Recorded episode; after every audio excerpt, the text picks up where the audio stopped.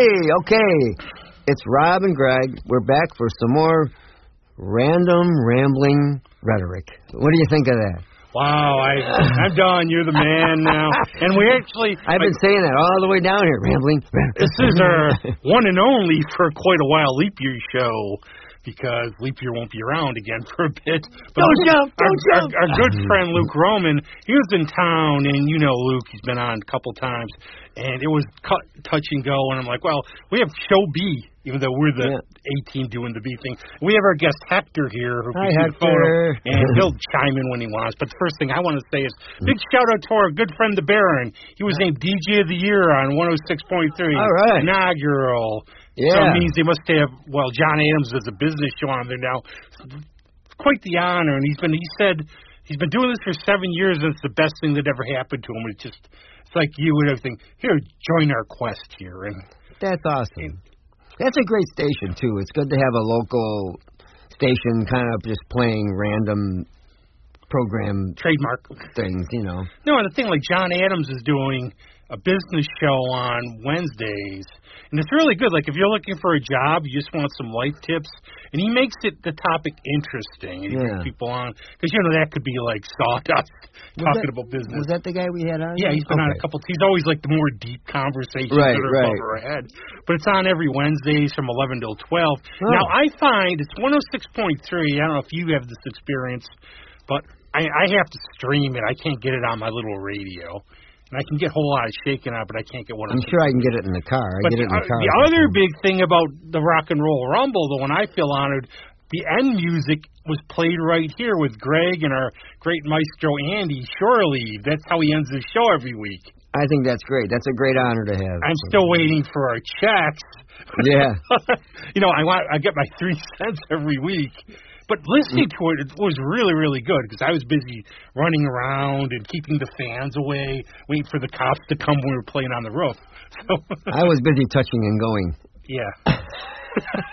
so one thing I wanted to talk about was bands a little bit though, because I actually I had this metaph- metaphysical moment. What actually is a band? Is it become? Does it It's a pain in the ass, is what it is. it become a, a bunch of crazy?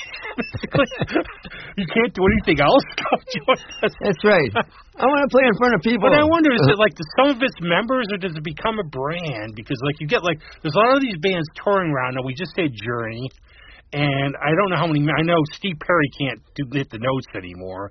I don't know how many members are in there. I know Kansas, I think, has two members.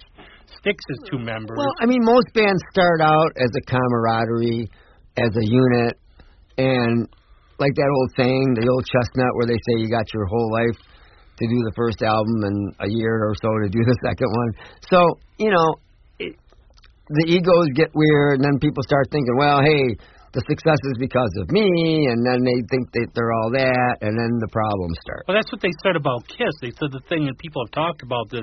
And I'm still one of those purists where I think their first three albums were just awesome. Maybe Destroyer, but they were all on the same page. They all Right. want to. Even like Peter Criss, I guess, said to Paul Stanley. And I'm getting worried. I'm like almost 30 because he's a little older, and we're not making it yet. And I don't know what I'm going to do. Right. But I think you all have like this shared goal, and then all of a sudden, you know, maybe you start out and you come from humble beginnings, and you get this first royalty check. Yep. I mean, even Lou Gramm was saying that in his book. I mean, when he first got his first check, he was like, "Holy crap!" You know. You know I mean, what? you've arrived. You've been struggling, struggling, struggling, and you know, here, buy a house. But then, like, like Lemmy, like said, like they were getting like these checks to go. Well, it doesn't pay our bar tab. But it turned out like Lemmy was actually worth ten million when he died. wow. And he said, but he still lived in a rent-controlled house in West Hollywood, a little one-room apartment, Well, because he wanted to stumbling to the Rainbow Room, Right. Because because I guess he like he just said like he couldn't drive well, so he just didn't. Yeah. But he was, but I guess it wasn't really from Motorhead. It was from being Lemmy. It was like all the movies and everything else. The Rainbow's a cool place. I have to say, I was only there once when I lived out there, but boy, what a cool place that is. And that was actually that's why Richie Back Blackmore picked the name. It's not like you know they make it look like it's some mystic progressive Right. with the cool covers. It was named after the Rainbow Yeah, Grill. No doubt. You know, and I always like that. The Troubadour, the whiskey. Those are like some places. Yeah. And it would be like Lemmy would be playing. They call it the fruit machine in England. It's like a slot machine. And I think he had like you know little touch games. Wow. They would he would be in the corner, and if you wanted to go up to him, he's always like Lemmy's had this rep as just being a total gentleman. Yeah, but I think the thing too with bands, um, they get off the track sometimes. It's like, you know, you have the sophomore slump with the second album, and a lot of bands can bypass that. They come out with a strong second album, but you know, you got you got the touring, the burnout. You have to have smart planning. You have to have, you know, logistical breaks and things. I mean, so you don't, you know, kill yourself on the road. And then you've got the old uh, life just getting in the way. You start having kids or getting married or hopefully getting married first, and then you know. But Billy got married, like that whole song. yeah, but you know, uh, just a lot of roadblocks, but a lot of good things too. I mean, if you're writing good songs and you can keep your mind in the game, and I think on a local level, I'm gonna I'm gonna beat this to death, but I think pe- people, especially in a local level, you have to remember it's show business. You have to you have to approach it a little bit exaggerated and a little bit you know, over the top. I mean, you got to be able to play and back it up. But if you play and are somewhat showy, I mean, I'm not super showy. I don't, you know, set my sticks on fire or twirl them or anything. But you know, I try to be visually. I don't know. I saw when you throw the appealing. sticks up in the air, you chugged a pitcher of water waiting for them to come down. ever do the one that I always Yeah. been? Whiskey be cooler, Yeah, I think it though, was, was I don't think it was even in Spinal Tap. So, suppose some drummer threw his sticks up in the air and they stuck like sticking a pencil. Ah. You know, like to look it up for. That's from my years of making pizzas. But plus too, you see the different dynamics because you're only in like 40 bands yeah. on a on a you know on a slow week. Down from ninety. You know, you notice the dynamics of all this. yeah. And I mean, you know, I'm not saying be phony. I'm just saying be entertaining. I mean, to me, because it's show business, man. I mean, you know, make me want to leave the house. Make me want to come and see something interesting. You know. But I'll stay. I'll get off that. No, it's like he's going to blow whammo bubbles if it'll bring you out. That's it. No, and I think there's different types of bands because I think some bands they become what they they're known for change. Like Jethro Tull, there was like there's a there's a thing I saw on PBS and it was hilarious because they did a reunion and there's like almost 40 different guys who've been in the band. Like I met Dave Pegg, a really sweet guy. And I had him sign my old Christmas album. Yeah. He's like, I'm in. I don't know how. And he was with Fairport Convention, all that stuff. I don't. They all, but it's Ian Anderson basically. Oh. But like I think other bands like the Beatles or Led Zeppelin, like say Paul and Ringo stayed, and they had the Beatles like they brought in like Denny Laine or somebody. Right. I think that would be kind of weird. It would be. I mean, you get that whole thing where you get down to one member or two members, and they they uh, you know, they try to pretty much hijack the name of the band and and go from there. And then you got issues with that too sometimes, because then the other people say, "Well, wait, we were in the band," you know, about whatever. That's why it's trademarked here. That's right. Because I know that everybody wants to imitate us, nobody can.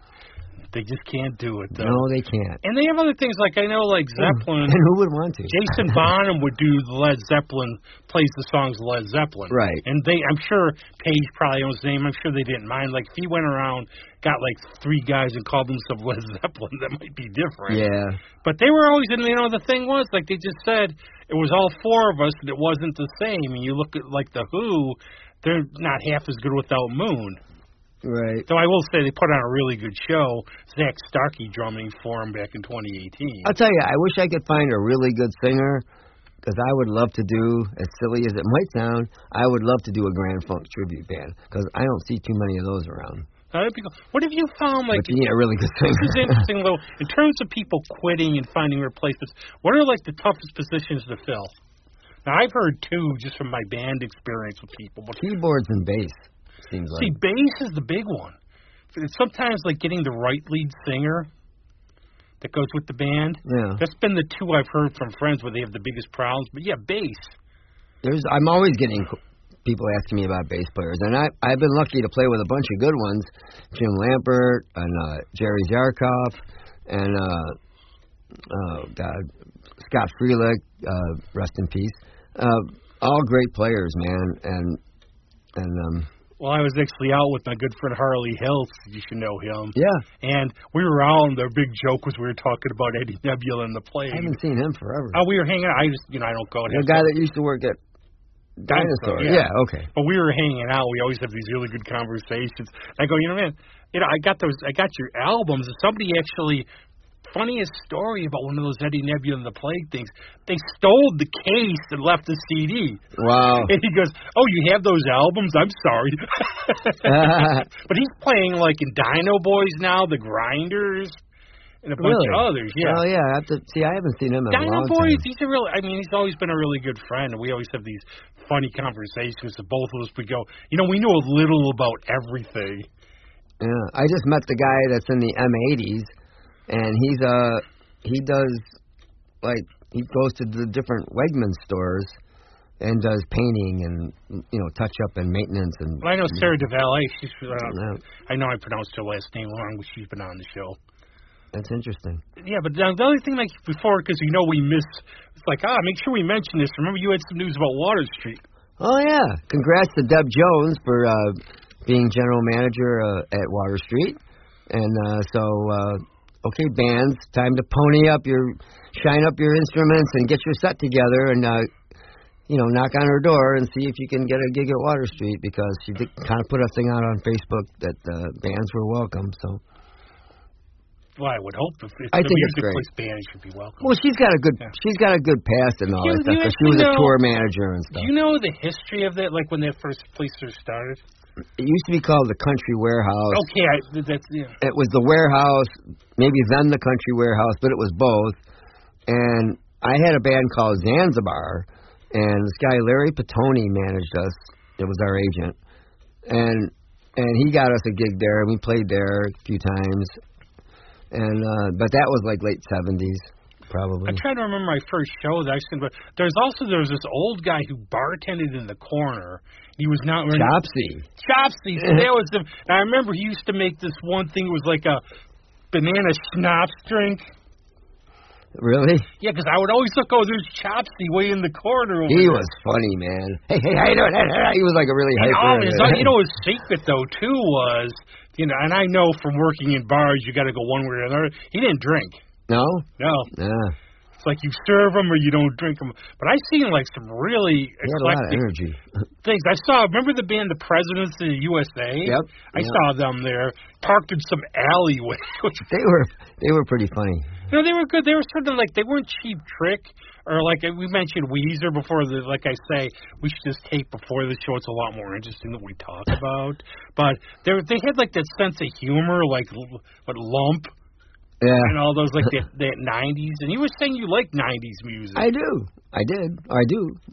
I liked it. I didn't like it so much when it came out, but like I listen to things now like Bush and Tool and things like that. And I'm like, wow, these guys were pretty good. There's that one Yeah. song like it goes like Aunt Mary, you know, the the one the Bush song. Nah, I don't remember. I just remember like a couple of the big hits. But I have like This one. cloud. I have like one CD by Bush, but I like it. I mean, I listen to. This isn't '90s, but I listened to Chickenfoot last couple of days. I bought the CD. Yo, okay, now Hagar. it's kind of funny you mentioned that because what did they do for the second CD? Because of the second CD, second album Slump, Yeah. they named the Chicken Three. Ah. But I'll tell you, that first one is really good. I really like that kind of music. It drives, and Joe Satriani is just. Isn't you know, there like one song that's almost instrumental, but every now and then Hagar just screams? could be? I didn't hear it on Isn't this it album. Satriani, Michael Anthony, and And the guy from Chili Peppers, the drummer there, uh, Chad, whatever his name is. all I can remember is the Flea guy or Anthony Kiedis. Well, it's the, it's the drummer from yeah, the Chili Peppers. because they did that. I don't know. He, I think like somewhere in his band, The Circle. Now he's touring with Satriani, and You mean those circle jerks? Oh, sorry. I open up for the no. That was a different band. It is a band, by the way. It is a band. But yeah, that's like he's got all these kind of like he has he had the Waboritas for a while, yeah. and this and now he's going around. I guess it's going to be the first of both worlds or something where he's playing. He's going to do Van Halen stuff. Yep. But I mean, if you want a guitarist that can handle it, Joe Satriani. Yeah, I guess he's in on it. Yeah. It's Michael Anthony too. Because I guess I mean Eddie, who was found pretty difficult. Oh, but, Oh, yeah. But I guess like reading Hagar's book, and you'll find like of course if you're around from Rochester, you'll get the fun stuff about Rochester in it. But I guess he said like that last tour was a nightmare, that reunion tour. He said like Eddie was Was that with Roth or with? that was the last. Well, this was the one with Hagar when he came back the Van Hagar tour Oh. after Sharon, after the stuff with Sharon was over. And he said Eddie was just. And I asked a couple people who saw him. They go, you know, I saw it a couple times. You know, Eddie wasn't his best, but you know, Eddie had not his best is still. right. But he said Eddie was just like they wanted. He wanted to can Michael Anthony, and Hagar said, "I'm not doing it if you can him." Why would he want to do that? Because he had the vocals and everything. I don't understand why. Okay, now what I've read, and I actually I read a book about it was a bunch of interviews with Eddie, and he always said they started with a four way split, then he stopped giving the split to Oh, Michael right. Anthony because he said he said he contributed nothing. He was just lucky. And my view on that, was- I thought he was a really good bass player, and he had good harmonies. Yeah. Well, there's the there's the third part of the band thing is resentments. Resentments start to grow, and uh, you know usually over money. Uh, more often, it's like, well, now the guy that writes all the songs makes more money, and blah blah blah. So when these bands do the four or five way split, they try to be democratic, and it's nice. But then, hey, I'm doing all the heavy lifting, I'm doing all the work, and this guy's making the same, you know. And then you get resentments. You and, know, other and bands will do like I guess again like Lemmy and them like for Motorhead when they would do the but they would add like Phil Taylor and just going, Hey, he's playing the drums or whatever, let's just cut him in the same way too. But that's like the big sometimes like but like the Who, they wanted Townshend to write the songs. right. There wasn't any resentment but Harrison started getting a little resentful in the Beatles because Lennon and McCartney was harder to get him in. Yeah. And Lennon would just be Lennon and go, well, because they're not as good, which you know I'll disagree with in some ways, but what are you going to do? But it's like what he said. He just said, and the thing about Michael Anthony was, you know, he just didn't contribute anything, and I had to show him how to play some of the bass things. No, But now that's sort of a falsehood because Eddie says that it's true, but Eddie actually didn't read music. Yeah, but they were they were playing in the cover band before they got it big. I mean, I'm sure Michael or Anthony could pull his own weight. Yeah, but I Mammoth, guess he, yeah. he had to show him how to do it because Eddie couldn't show you the music because he didn't read music. No. So, and I don't know, I've heard Michael Anthony's like still the nicest guy. Like he acts like if fans come up to him, he's like still the all shucks guy. Yeah, he, he's a good guy. I think. I mean, I've seen him on some some you know online things, doing podcasts and, and interviews and things, and he's you know he's careful about what he says, which is number four on the band thing. Well, is like I actually talked like, one of our one of our probably once and future guests. I won't mention it, but we'll all know who he is. But he uh uh, Noel Monk's tour guide for Van Halen. Ah, yeah. Man, that that was the days of the big punch bowls of cocaine. Oh, yeah. And he got really mad when they toured Black Sabbath because they got Ozzy got into the fruit bowl of cocaine. No man. and doing everything. But I guess like now from what Mike now just hearing from a source, Michael Anthony claims a lot of what he wrote was bull. Uh, well, who wrote? Noel Monk, the Oh. tour manager.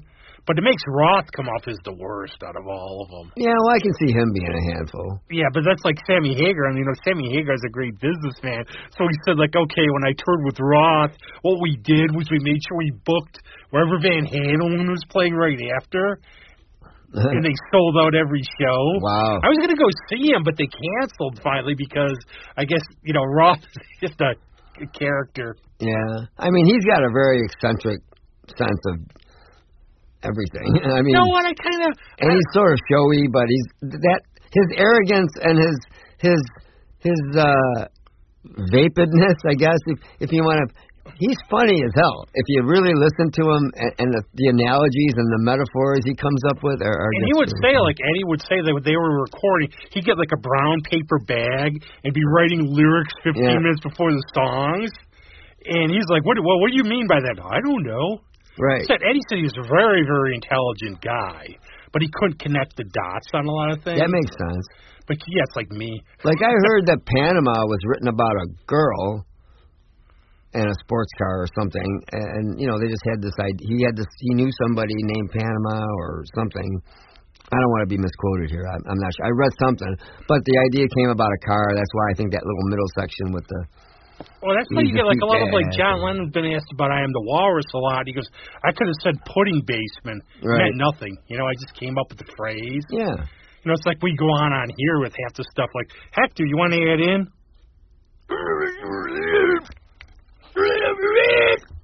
Wow, really? Yeah. Excellent. Well, we can understand him. I guess that's not coming in well here. But I think, yeah, sometimes like you just write nonsense songs. Like you might see a phrase, I just pet this. it's gonna breathe fire on you. Something. He's so cute. Hey, we always have our mascot. We have to bring him back.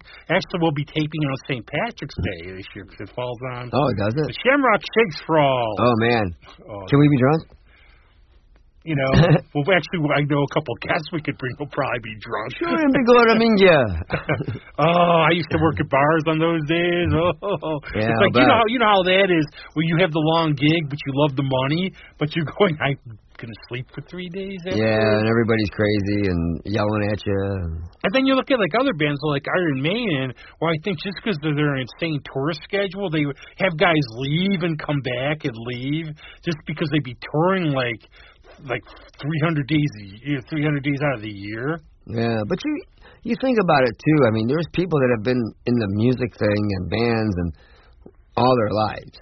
I mean, you look at guys like the the guys in Journey and like Neal Schon. Can you imagine being in, in that business since you're 17? He played for Saint Santana for a right. while. He was a kid. He was a teenager. And I think he was in there was some band called Cornelius Vandersnitch or something. Oh, I don't started know. our, our master Rob Mount, who knows all the stuff, told me that one time. I mean, I give them a lot of credit because that's a lot of hurdles and a lot of stress and lawyers and things and you know well, I for think your too, whole it life. also goes like the band name too. Like, Yeah. Like it was, but I also I actually heard I had to listen to it a little bit. Steve Perry did a Christmas album, and I listened to his Oh, version of really? Auld Lang Syne. If you if I played it for you, like the song, and asked you who it was, you wouldn't recognize it Huh. because I guess he's had vocal problems. Wow.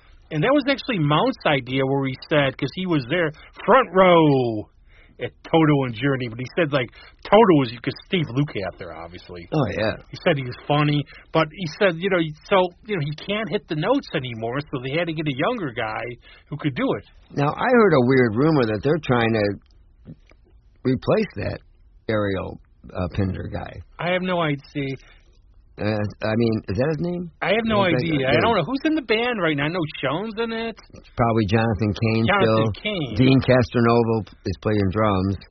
Um, I'm not sure who the bass player is. You know, and there's also aren't they? I mean, aren't they sort of another one that's like like Fleetwood Mac a little, just in the terms of when they started out, they were like a San Francisco or L.A. Yep. sort of like you know that kind of like early '70s soul funk. Well, they were trying to be somewhat progressive. Yeah. And when they had Aynsley Dunbar, it was great. He liked it. And then they wanted to go more commercial, and he didn't want to do that, so he bailed. And that, that's the other thing I always wonder about. I mean, we sit here and go, how do you quit something that's successful? How do you just say, oh, I don't want to do this anymore, or I don't want to do that kind of music, I'm bailing out? I mean, at the same time, I can see where, you know, you get fed up with things if they don't change, or if you're not making money, I guess. But some of these people, like, well, it was just time for me to move on, and and you know, we, we all sit here, and the people like us, like me, who are like still, you know, playing and still trying to accomplish something. You know, you go, man, if I had that shot, I would never leave. you know, but walk a mile in my shoes, I don't know. Well, there's the one. Okay, here's a rock tip I'll give you. If you have friends in high places, take advantage of them if they give it to you. That's and right. That goes. There's a movie and it's called I Shot Bono, and it's about no. That's that's the name of the movie. Where do you find these things? You can look it up. It's in the library. Yeah. But it's actually the true story of a guy.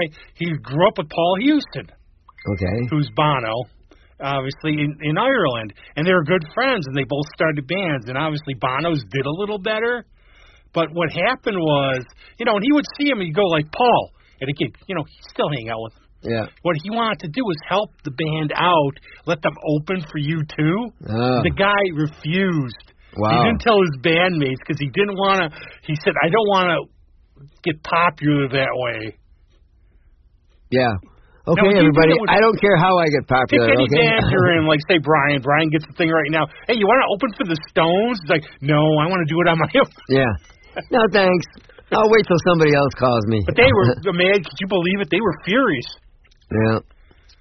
Yeah, yeah, I can imagine. I mean, you, every every step along the way is good for your career. I mean, a, a good support act, you're still going to get noticed eventually. I mean, but you have to be able to wait it out. And you don't you feel know? like you wonder, like I don't know the situation with John Rutsey and Rush. You know, first album. yeah, But how can you imagine like you- you're in a band, you know, like the Pete Best thing, obviously, but you're in a band, and just before like they really, you know, you're gone, and you're like the guy who's like the note where you have like that's a the, tough one, boy. I don't know how much. I don't know how I'd be able to deal with it. I'd be in. I'd be in therapy for a while. I'm pretty for sure. I- Okay, Lou's book. I don't. I mean, I read Lou's book a long time ago, but I think wasn't it like they're in Florida. I know it was at Aerosmith, where just when they were starting to go on, they had to get rid of a couple guys because they just felt they didn't fit. I think there was one guy in Foreigner they replaced with somebody else. He said just the chemistry wasn't there. Yeah, Lou, well, if you're on here, you could tell us yourself. well, when you've got other people calling the shots, I mean, you get a producer like the George Martin thing. He just didn't think he was good enough, and he got Andy White to play on a couple songs, and then he just said, "Well, Paul played a you guys are great, but uh, we, you know, we gotta look, gotta, you know, replace the drummer, and then how do you tell somebody that? You And know? I guess he also had the thing where they were like a gang, but he was like a little older, quiet. He didn't like to party like Yeah. in Hamburg. He wouldn't go, and he refused to. He had like that sort of teddy boy haircut, right, and he just refused to do the little mop top stuff. right. I mean, you've had to like. I mean, you've worn the wigs and stuff and dressed up for like a couple bands. I oh, know. Oh yeah. I mean, you know, when shags were in, I had a shag. When they weren't in, I got it cut off. I started know? laughing in my head because if you've seen it, you'll laugh too. I love, you know, I love Ian Paice. Yeah. But if you see, if you see Purple's video for King of Dreams, the Yeah. the, I- the wig he's wearing, you're Oh, like, really? Ian, come on.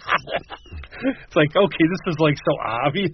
Yeah. Well, that's probably number six on the band thing is bad advice. You know, people, oh, this is what you got to do. Here's what here this this will get put you over the top, and then sometimes it works and sometimes it And doesn't. I guess like you some know. bands you do, they want to like The elder. how to dress on stage. But I'll go back to Lemmy again because it's fresh in my mind. 'cause- but I guess like when Robbo Robertson, you know, Brian Robertson came in, I think he's a fantastic guitarist. Yep. I mean, Widowmaker, Thin Lizzy, Tin Lizzy, uh, and he's fantastic. And I like another Perfect Day, and I know Motorhead fans, are, but he came in, he looked like an '80s guy. Right. He had like the little, uh, the hair, the little thing, the, the, the thing through the hair. Yeah. And Lemmy's like, What did he have the tail? yeah. and he had like the little, like the little thing, like the headband, and he just looked like an '80s guy. Business up And- front, and, party Lemmy looks back. at him, he's like, oh, he gives him money. He's like, get yourself uh, some black jeans and a leather jacket. It's like, no. So Lemmy's like, so Lemmy goes, okay, just don't wear shorts on stage. so that's for, so that's uh. Plus, I know like you, you know, that's how it goes with bands, though. You know, you're part of a club. right.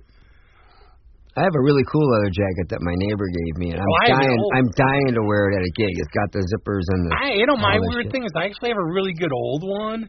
I'm afraid to wear it out though, because somebody's going to be, oh, furry. I might have. I might wear it here when we do our I'll- picture just for kicks. You know, I'll wear it sometime. I haven't worn it in a long time. It's really cool looking. Let's do a leather day. Yes. Okay, that okay, didn't sound wait. good. well, I think they're in the phone book now. what is it called? OnlyFans? no, don't do this at home, kids. So my other thing now too is I've been going through. We talk cartoons a lot. I've been going through the 1990s Fantastic Four cartoon, and I guess trivia up till then I don't know now. It's the longest running cartoon of a Marvel series. wow. And it's and uh, you didn't realize you didn't know the one about Herbie in the 70s. No, You missed that. I saw, I laughed at your at your reasoning though that they had because the, the kids didn't want to. You know, well, we don't want That's them true, imitating, setting themselves on fire like the- True though, it's like oh, it's like what happened was so there's a 1970s Fantastic Four cartoon. It's got all the characters except the Human Torch. It's got Herbie the robot. Yeah. So what they do in the comic book, they acknowledge it that yeah they're doing our cartoon. We signed contracts for them to do it. You know we're getting money. Right. And Johnny, you overslept, so they have Herbie. wow. But in reality, they were afraid some kids are going to see the Human Torch and set themselves on fire. So the the robot was in the whole series. Yeah. Okay. He was the Johnny character. so wait a minute. He overslept for how many The, issues? that was the joke. The no, they signed for the cartoon, Oh. so they had to sign contracts to give the legal rights to the cartoon. Oh. And Johnny overslept, so he never signed. And they went ahead producing it, so they put Robbie in instead. Oh. oh God. That's But weird. what? So what if? What about kids who hurt themselves trying to stretch? Yeah. Or like, what if they tried to get exposed to cosmic rays? Well, I did. I tried to be invisible once, but you know, You ever try to eat spinach and get a hernia? people saw through that. Oh. Actors booing. He's like, I'm done talking on this. Sorry, you guys are idiots. I'm out of here. but you ever notice that? and that's a like, stretch. yeah, uh, the uh, like on the Star Trek cartoon, they have other characters because they didn't want to pay the other cast members. yeah. So they have like the alien guy, or Mr. Arians or whatever, Mm-hmm. because they just want to under the cartoon. It's a good. That Star Trek cartoon is a good series. Yeah. You know, I started watching last night. I mean, somebody gave this to me. I have some of the individual DVDs, but somebody gave me the complete Thunderbirds from the 60s. You know, they're actually on in the morning at seven. Um, And I watched that. I mean, these are all nicely remastered. The sound is great. The music is incredible. And it's very dramatic. And it, it kind of hit me that, okay, obviously with puppets and, and marionettes, and but they're very adult stories. And they're done with a lot of drama. And they're, they're written really well. Why they didn't use regular actors is beyond me, but this was their thing with the to make it a cheaper, kids thing. But when you look at some of the sets and you think everything is about six to eight inches tall, the the, the marionettes are maybe six to eight, ten at the most. All the paintings, the tables, anything in a room has to be in relation to that scale. And it's mind blowing to me how they put all that together and the the flying scenes and the models and all that stuff. You think too? I'm thinking back to like there's a lot of those Japan series is like Well, that's Derek Meddings. He was the he was the the British and effects Japan guy. things. I think maybe as a kid that messes you up though, too, seeing oh yeah. weird puppets and stuff. I got this. Well, you bought that at those movies, right? Did you watch Big Man Japan? Yeah. That's some weird the stuff calamari. right so, there, man. I was actually going to say like those Asian filmmakers. I think they, I think they don't care. I think they. I always, in terms of like telling stories, like in America, you would have to have like the the tough guy, you know, dispatches somebody make the quip, yeah. you know, don't slip, like you know, Yeah. kicking him off a thing or. What was like a couple others like he had a he had a goal or something Arnold. Dispatch this guy dispatch this guy. But I was watching I saw the devil which is freaky and there's no humor in that at all. It's just nasty. That's the name of the movie. it's a movie about this disgusting serial killer who's like has a family of cannibals and he abducts women and he cuts them up and they have them for dinner. But he he gets this this one woman she's waiting for a toe and he comes up All right, I'm defriending you like right now. I have worse. I have a lot worse. I have the Herschell Gordon box set. So I'm not going to spoil the movie, but okay, he kills he kills this woman who's the girlfriend. The the, the father of hers and the the boyfriend are cops. So what the guy does is he tracks him down, the son, but he doesn't kill him or arrest him. He tortures him and he lets him go. Then he stalks them and tortures them some more Yeah, Plan B. You until the, the bloody end. wow. And like some of these, I mean, they have a movie called Hair. There's a there's a Japanese horror movie, but a killer had a hair. It's a killer wig flying oh my around God. killing people. Now, now that interests me. well, have you ever heard about Rubber? like the killer tomatoes. Yeah, Rubber. This isn't a Japanese. No. movie. It's about Robert. Yes, the killer tire. Oh it's my a killer God. tire bouncing around murdering people. Wow. But you want crazier? You you got me to buy one that I've had people say, including Don Bear Player. It's like, what the heck is that? The calamari wrestler. The tagline: Rubber, don't tread on me. I think it says that.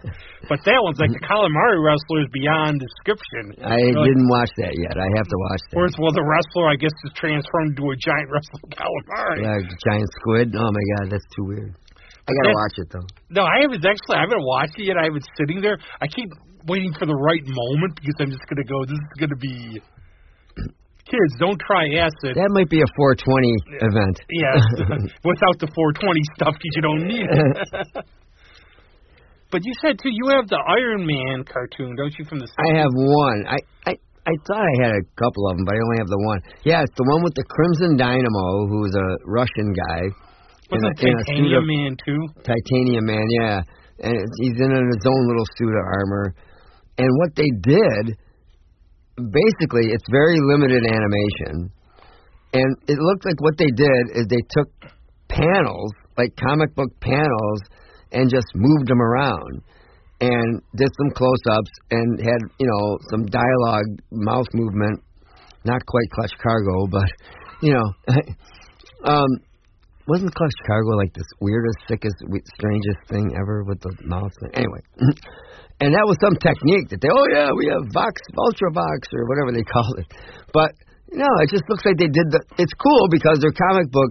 They look like they're straight out of the comic book, but the panels just don't really move. There's just they just flash panels and tell the story, and it's, it's very interesting to watch it. I like them though. I think there's, there's, there's, like a, it's I'll call it maybe quaint in a way. It's like cool. It's like It Marvel was just taking off then. Yeah. It's like a live comic book. They used to show them. I remember on Channel 10 had uh, some kids show, and I think it was Jack Friel. Why I remember this, I don't know. But he was like, "All right," and called. And he used to call them the Marvel comics, and and they used to show these. They had a, they had Thor ones and Captain America, and they took the stories right out of the comic books. It was literally just putting the comic book panels together. You know, To Captain America throws his mighty shield. Yeah. Or Spider Man, Spider Man. I like that series. I like that late '60s Spider-Man. I thought that was cool. I thought they were all cool. They're like one of those. Maybe they just maybe Marvel looks at them now and goes, "Well, those are really." The '90s Spider-Man ones, I like them, but the way they edited them, it's so fast. Everything is short, short, short. They just switch from thing to thing, and it's just like, you know, the dialogue is very fast. If you watch them, you'll see what I mean. Like But the, those '70s ones, I thought were really good. I'll say, like one of my pet peeves for comic books of late, except for you know, dear friend Caitlin Yarsky, is that I don't like a lot of the art from books I've been reading lately. It looks rushed. I don't like it either. It's it's, it's I very got cheesy actually, looking. It would have been good. It's like a good sort of, you know, old-fashioned horror story. I, I just read the DC versus Vampires uh, graphic novels. It looks like the comic's been sitting around forever, and it got like worn.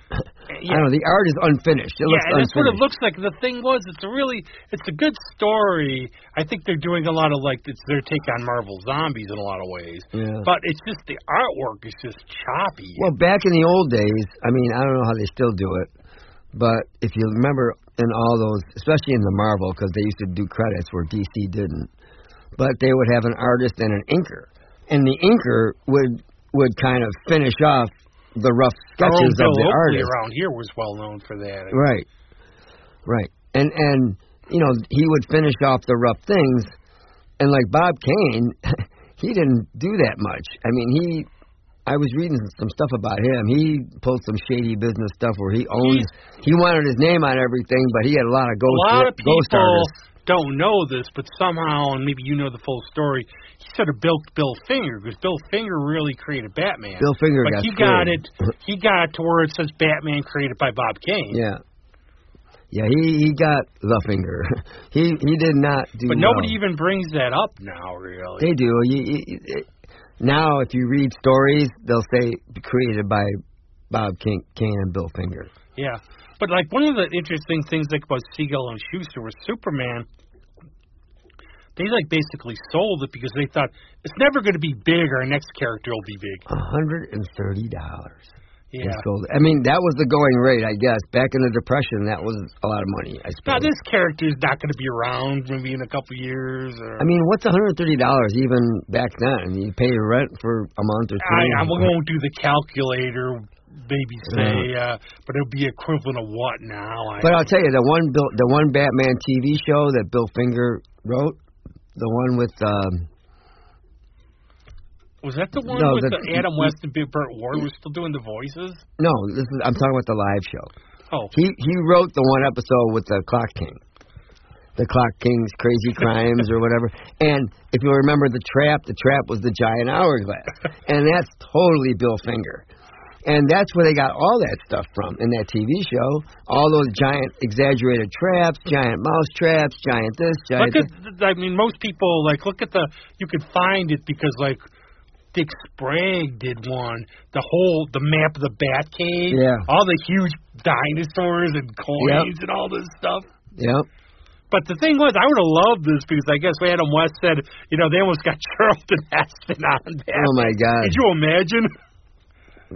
He would be. A, he would have been a, like a good, like a classical, like a Caesar or something. You know what? But I could think almost like he'd be like a like he'd be like uh, a because they had King Tut. Yeah. He'd have to be like some you know epic sort of sand like the mighty. That's what I mean. Yeah, Yeah. the mighty Hercules. Yeah, he'd have comes to be. Greek or Roman or something like that. Zeus. Kind of, yeah, there you go. But I actually saw the one last night. I had not seen this one in a while. The one with the Jokers doing the Zodiac crimes. That's a great. That's one of my And favorite. you know the weird thing, the first thing I thought when I saw that, okay, this was before the killings. Right. But those are very. Those stories really. They honed in on the comics pretty well. But it was kind of funny because I literally, I that one I forgot where they get the they the Joker was fair because they get the knock on the door from like the UPS guy. Right. Yeah. Just pay the man. Yeah. It's the penguin. Yeah. It's like why'd you bring it? This is heavy. And then I, the, the the penguin just gets bagged right in the Yeah. episode. was that the one where he, he does the little jingle? Ho ho ho! Make them laughing, make them. You know. Yeah, he, does pops up. They're literally O'Hara and Gordon. They're he's sitting on the windowsill. Yeah. He steals the map. Yeah. That's great. That's a great one. Chief O'Hara is hilarious. And that was a He's- three parter. Chief O'Hara is always hilarious too. Yeah. Begora. I know. and always about how like you know with Batman saving the city. But it was, that was funny too because they show uh you know Dick playing the tuba. Right. They, and Alfred comes up behind. They can't hear anything. It's like it's the bat. I mean, it's that phone. Why why don't you take it in the? Right. Yeah, they were pretty clever. I mean, I think they just got they were vic- they were victims of the success, and just by the third season, you know, they'd run out of steam, and people said, okay, that was fun, and then the third season just tanked. I think it's like a one. It's like a lot of these things. It's like I was going to watch the show What We Do in the Shadows. And the movie was funny. It's like about this guy doing a documentary about va- they're friendly vampires. They just want to live in society. It's really it's really funny. It's That sounds cool. it's- but it, the guys are hilarious. But I'm thinking, My girlfriend's a big fan of that or the originals. She likes that yeah, show. I it's a- find it kind of. it's a one it's a one note thing though. So you wonder how. yeah. And that's what happened with the monsters. It sort of ran thin because it's like a one note joke after a while. Right. It's it, it's like to me, it's like a teen drama about vampires. It's it's it's you know, there's, there's not too much. The stories don't seem to change. It's just all, a lot of vindictive stuff against each other, and I don't know, whatever. But I read a couple things about um, the the guy that did Batman, there, William Dozier. He tried. He tried Green Hornet, and that that because it was more serious, that didn't work. Great. Uh, Then he tried a though. Dick Tracy, and that didn't work. He tried a lot of things. T- the Tammy Tammy Grimes, and I mean, he Batman. He thought he could just do anything, and then it, he couldn't. What'd you think about Jurassic Park actor? No comment. Hmm. Inaccurate, inaccurate all around. I, I, I do love the hmm. like the one story where like when they did the pilot with the Green Hornet on the Batman thing. Yeah. Like you know, Burt Ward's, oh, I've taken martial arts. Yeah. You know, remember, I love his like his real name, Burt Sparky Gervis. his real. You know why they gave him his Burt Ward name? No. They changed. It was B R T. They changed it to B U R T. Manly, like like a Burt Lancaster. Ah. and Ward, he was Ward of Bruce Wayne. But you he's know, like, I I know. that all- just hit me. I never I even know. thought of that. It's in the uh, it's in one of the you know one of the many books I But that makes total sense. But nicknamed me, hey Sparky. Yeah. But I guess he thought like, oh, I've taken some martial arts. I can really do this. So he's like, I'm going to show it off. And I guess Bruce Lee jumped up and kicked the light out. Yeah. He ran away. But that was probably helped him during his fights too, though. Well, I, I guess they called it the Kato show over in uh Yeah, China and stuff. I'll bet. I mean, that was a, he was he was the big deal. But see, I like the fact I like the way they portrayed Kato in the early, in the, even in the serials and in the old radio shows, because he was he was more um, valued because he was actually the guy that invented all the stuff. He made the gas gun and he souped up the car and he wasn't just a dumb sidekick or or marginalized marginalized for being, you know, Asian.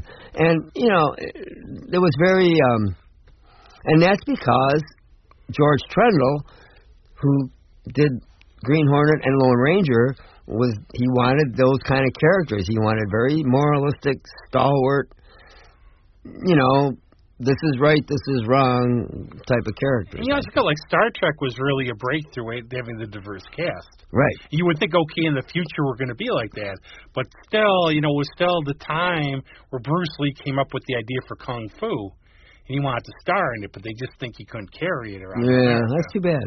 No, it was more of an insult. Was Carradine didn't know martial arts? and Right. I guess they used karate. Right. And I like that show, but I just think in the back of my mind, imagine with Bruce Lee in it. Well, that would have been great. You know, That would have been great. too bad and everything. But I wonder, you know, there was a thing where I guess what is it? Eh, some other network wanted to pick up Batman, but they destroyed the sets and everything. NBC, yep. But I wonder, like the only thing I could think of, and they, I think they could have pulled it off, maybe go in a different direction a little make it a little more serious. Yeah, well, that's just one of those, you know, boardroom decisions. They said, well, it will cost us eight grand or eighty grand, whatever, something. It was some crazy figure to rebuild the Batcave. And then why they would tear all that stuff down, and where does all that stuff go? Well, you know, I mean, I don't. I know. You know, the pro wrestler Jerry the King Lawler is like a huge comic geek. He owns one of the Batmobiles. oh, does he? Yeah. That's now I don't. be I saw one. There was. They had one on tour, and it was at Eastview Mall. I went down and saw it. I saw it as a kid at the auto show. Could you imagine like somebody trying to hot wire and Yeah. drive away with it? They had it at the auto show here back in the the early '70s, maybe. And I guess there's two of them. Cool. And Lawler owns one. I wonder, you know, that's something. You know, Yeah. it is true though. I don't think, and I hate the term collectibles. I think it's a made-up term. It's bull. For people who don't really care about comics or anything else. They just gotta have 'em. Yeah, they got to have them, or they think they're going to be. You know, I always laugh at this because, like Tony at Empire Comics would always say, you know, people come in here and think they're going to buy this issue and retire. It's like, look at me if I retired yet. Yeah.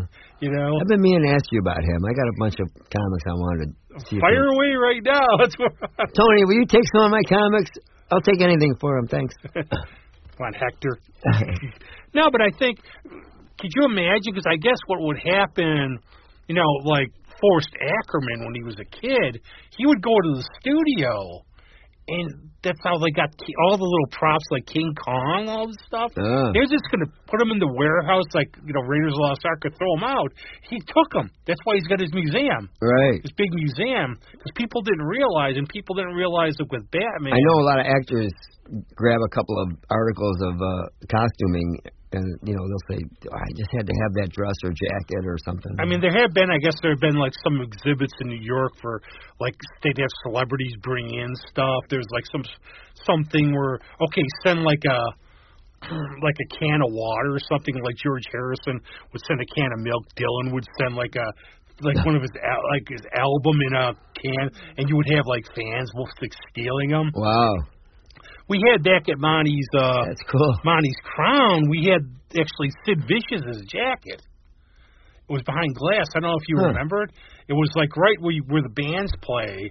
But you know how many times people we caught people trying to steal it, or like somebody would come up to one of the people who worked there and go, "I'll split it with you if you like." Have you been there since they changed over? I It's gone haven't. now. I heard somebody else bought it. I went there for a couple shows. Didn't uh, did Susie play there once? yeah, we did once, but I, I, I, it was still.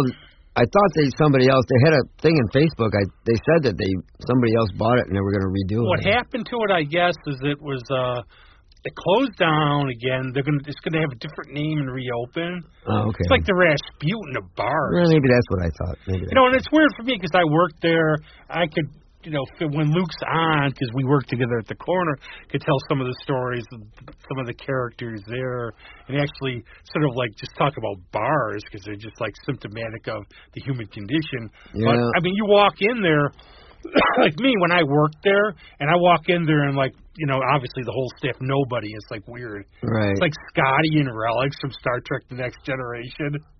I always loved some of these bars too. Like the the the the, the restrooms are downstairs, and it's like what a recipe for disaster to have a bar where you're going to be hammered or you know intoxicated and stumbling down the stairs.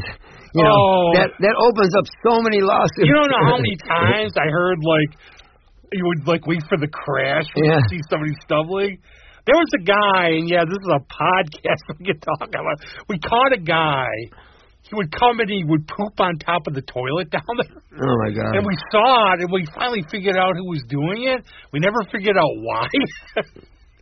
Seemed like the thing to do was with the door with the lid down? on top of the no. Oh, on the tank? Like Yikes! we we found it once, and we're like, what the heck? And then it was happened again. Well, you know, I have freaking tequila, man. It does it does weird things to you. No, and the other one, you know, because you know, but it was weird. Like you imagine, because I remember actually the memories of that was if you were tanked at Waterworks, they had a spiral staircase, Oh yeah, I remember that. yeah. and they would sometimes lay like their cases down like on the side. Yeah. But I always, I always say like when you work at a bar, it's like one of my friends said he's been in the military, he's in combat. He said I learned more from doing doors at the bar about people than anything else. All the stories I have. and you can't shoot them. That's why you quit. Most people. you Uh, couldn't shoot them. no, they drive you nuts. I remember like I finally got to the point. You talk about it's almost like say leaving a band where I'm like I can't do this anymore. These people are driving me crazy. Yeah, I can see. I can see that happening. I mean, you, you you think it's one thing, and you get there, and it's like, okay, this is too much stress. and you get the characters. I just I'm bringing this up just because it happened to a friend of mine who does the doors and said about like the guys how many gee all the clowns who hit on the bartender a lot. Oh right. And it's like, okay, you're the tenth drunk to do it, but what they'll do to you is they'll come up to you and go like, "What's her deal?" or "Hey, you give me an in?" And I wish I would have known it now. I say what to do is say, "Well, yeah, her boyfriend's an MMA fighter." But you don't know how many like relationships I've had, quote unquote, with people I've worked with because of mm. you know, I had the guy hitting on me who wanted us to go back to his place and play nude ping pong. Whoa. hey, I'm, I'm you know, I, I know way I'm Follow the bouncing bars. no, in a way I'm flattered, but you know, but no thanks. will you love me tomorrow? Okay, look, I'll paddle you, but that's it. We're really getting on.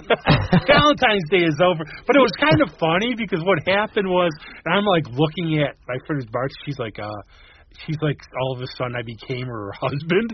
but he's like, you better stay in here. Yeah. So he goes out and he's waving. He's like, I love you. He goes out and he's like blowing on the glass and drawing hearts. Oh God. And I, I'm, co- I'm flattered.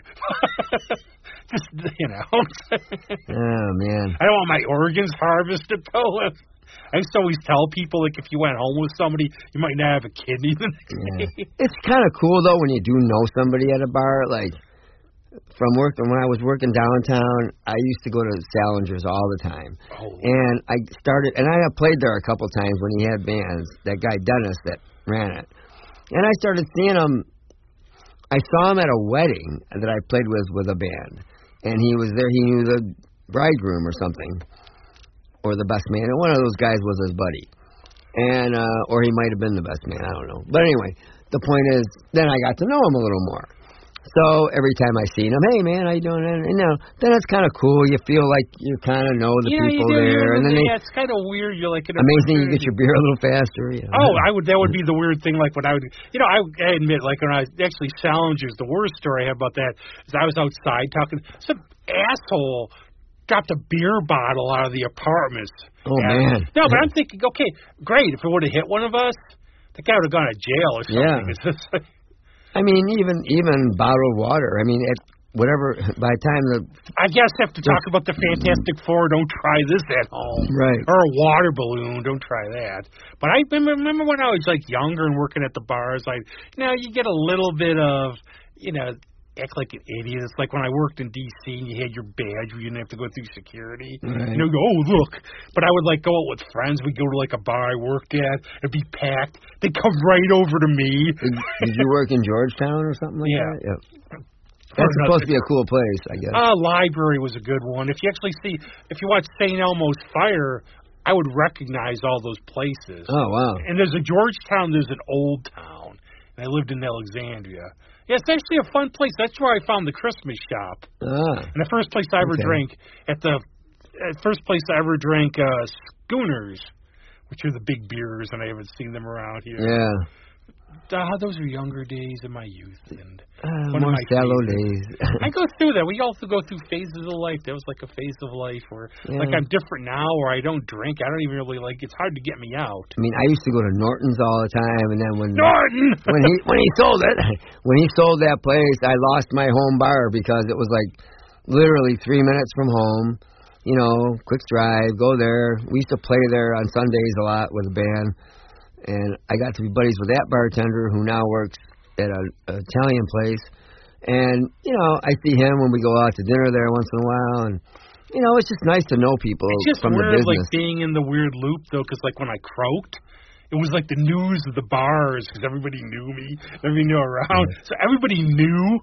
Right, but when you know somebody from the bars, Yeah. you don't have those goofy uh misconceptions like Joe Average does. Yeah. You know it's hard work. You know that people bother I heard and all, though, you know. like you know, I was in limbo for the. I heard I was like, you were the news of the scene. It's like you were probably great. Were you a bartender? No, I did. I did uh, bar back. I did door, and I cleaned the place. Oh, now, you would have loved, like, because the people who were involved in the corner and crown, they were like, like from Ireland and stuff. They knew you got. Everybody wanted to work for us because you got paid. Right. So like you would love like cleaning the bars like on a weekend. You go in. I I would go in at night after hang out for a while.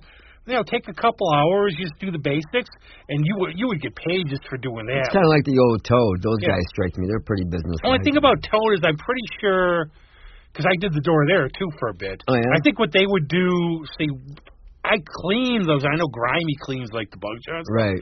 but I think a lot of times they would have their staffs do it. But our staff was too lazy or too Yeah. drunk. so I would, but that was a great job. I loved it. It just got to the point, you know, the stuff you would see like in the middle of the night too out there Right. and everything else. There's a lot of irony with a guy named Grimy cleaning up a place. but you know, that's well, that's another show. yeah, that's true. But actually, I'll do a shout out too. Talk about because anytime I see Don Elcott, he's so awesome to me. Hi Don. Yeah, you know Don, obviously. Oh, Radio Social, you know. Oh yeah. Okay. He's always like comes right up to me and everything. You feel like you're a made man. you feel special. Or you're in the door like they're closing up and kicking people out. Like, ah, he's you know he's staying. there. I'm not, I'm, I probably have met him. You know him, you I'd have to know see him. I guess. I guarantee you played there enough. I have, but I just don't know. You know, there's a lot of people working these places, but that's cool. I, Yeah, you know, or like Loving Cup where I know Leslie or whatever. Right. We're made men. Yeah. Oh goodness. Hector, you hang on a no, you oh you hang on a dinosaur. ah. That was bad. I think. What is he like a rhino? Is it what he was? What is he, a stegosaurus? A stegosaurus. That's right. Stay on here. He's got a little. Oh, he got a little sequins. Uh, It's a plush ba- he's a plush basket. I don't know what they're from the Mesozoic. it says dinosaur. That's all it says. okay. I got this as a gift years That's ago. cool. Not the best guest we've ever had in terms of talking, but he doesn't want to be embarrassed by It's a heck of an Easter basket. But believe it or not, we babbled like for an hour already. Yes. See, we could do one day. We'll do. We know we'll do. We'll, we'll raise money for a charity. We'll do a 24-hour marathon. Reckless random rhetoric. Yes, but also I have to say coming up, and I think it's April 7th. You want to see this show? It's Primetime Funk. I hope. oh yeah. Uh, it's at Innovation Square. I'm sure tickets are out now. Nice. You know, and I know last time I saw them. April twentieth. Okay. Well, excuse me. I know I had seventh in my head for some reason. That's from a guy in the van, so I guess Yeah. we're gonna go with that. Unless it was Greg telling you what day it is. I actually have a lot of these, a lot of shows coming. I think Adriana's playing at Lovin' Cup uh, in March. He's like, but I just, me and dates, you know that. Look it up. She's, you know, she'll be on hopefully. Uh, Yeah. She's finishing her tour today, which I'll segue into something as we wrap this up. I got March 8th at Smoking Joe's. I saw with Brian Ryan's Lindsay. playing. Like Yeah. March 8th. Joe's is a good place to see things. It's fun, man. I'll tell you. The, I, I'm going to say it again. The food there for a bar is really, really good. That brings up my old. Yeah, I remember like. Got ribs now. Well, I remember Susie. Well, it would have been hard, like probably protect his heart if he didn't have ribs. Yeah, But Susie always said was the garlic parm. yeah. The wings are great. I actually like the shows. I will admit, I like them more in the warmer weather when they're in the back. Yeah, Which is good because sometimes it's cramped in there because there's a lot of people there. right. Yeah. Hopefully there will be on March 8th. um, and then I guess on the ninth we're gonna. I'm not playing, but we're gonna go to Fairport and hear uh, this guy John Ebert's his band. I auditioned with him, but I I didn't do ended up not doing the band. But she went to high school with John. My girlfriend did, so um, we're gonna see him. And then my friend back in town, Rich, they're gonna be playing at the uh, Fairport Wine and Cheese Bar, which is right there in Packett's Landing there. So we're gonna try and hit, hit both. Because the first show we're gonna go to Fairport Brewing, and then we're gonna go over. there. And there's a lot more. Look them up. Yeah, there's tons. a barrel age. Our own Kevin Smith is playing that Fairport Brew House. What do we got for music today? And we have, well, you have something too. You want me to go first? Sure, So. I segued with Adriana's ending her tour with uh, Anna Smyrk. She's an Australian folk singer. Oh, I wow. met her she, I, when they played here. She's very good. And her new album's Cortisol and Blue Light. That's cool, we're going to play a song called The Runner. And I've got a piece by the Cadillac Three, which is a, a trio, which is like a they're like a country rock weird.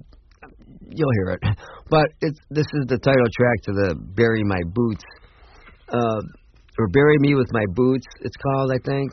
But I wanted to play it because it's got a, a whiskey theme, and I figured send it out to Mr. Tommy Brunette, who someday will be on here. Eventually, and see, that's the thing with the carnival too. We have a lot of people. Obviously, they're busy and they want to be on here. We'll get we'll get them eventually. Or they can't be up on Sunday morning. It's hard for me. well, we'll start at three in the afternoon on Thursdays from now There on. you How go. about that? Okay, on that, uh, anything else? Hector, it's like, I'll never come on here again. Bye. See ya. All through the night, cortisol and blue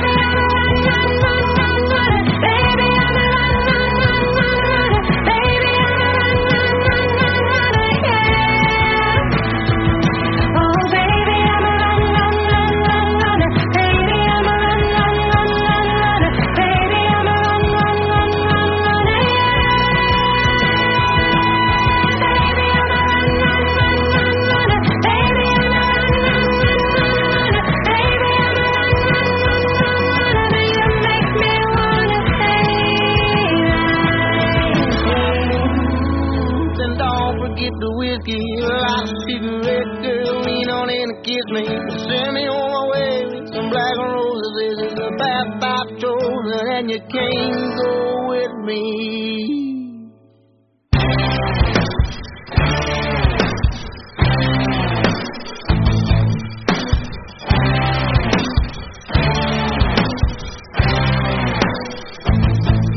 I got a Bible belt buckle on thin washed old blue jeans. Little scripture, little liquor, sometimes a saint, sometimes a man.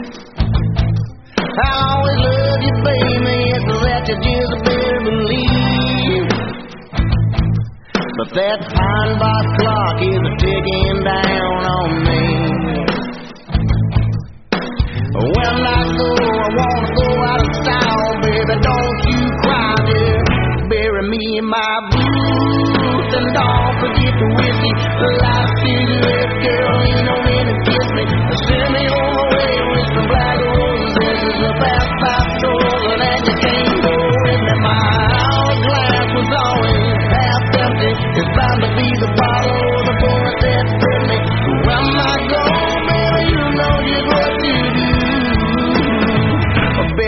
in my boots.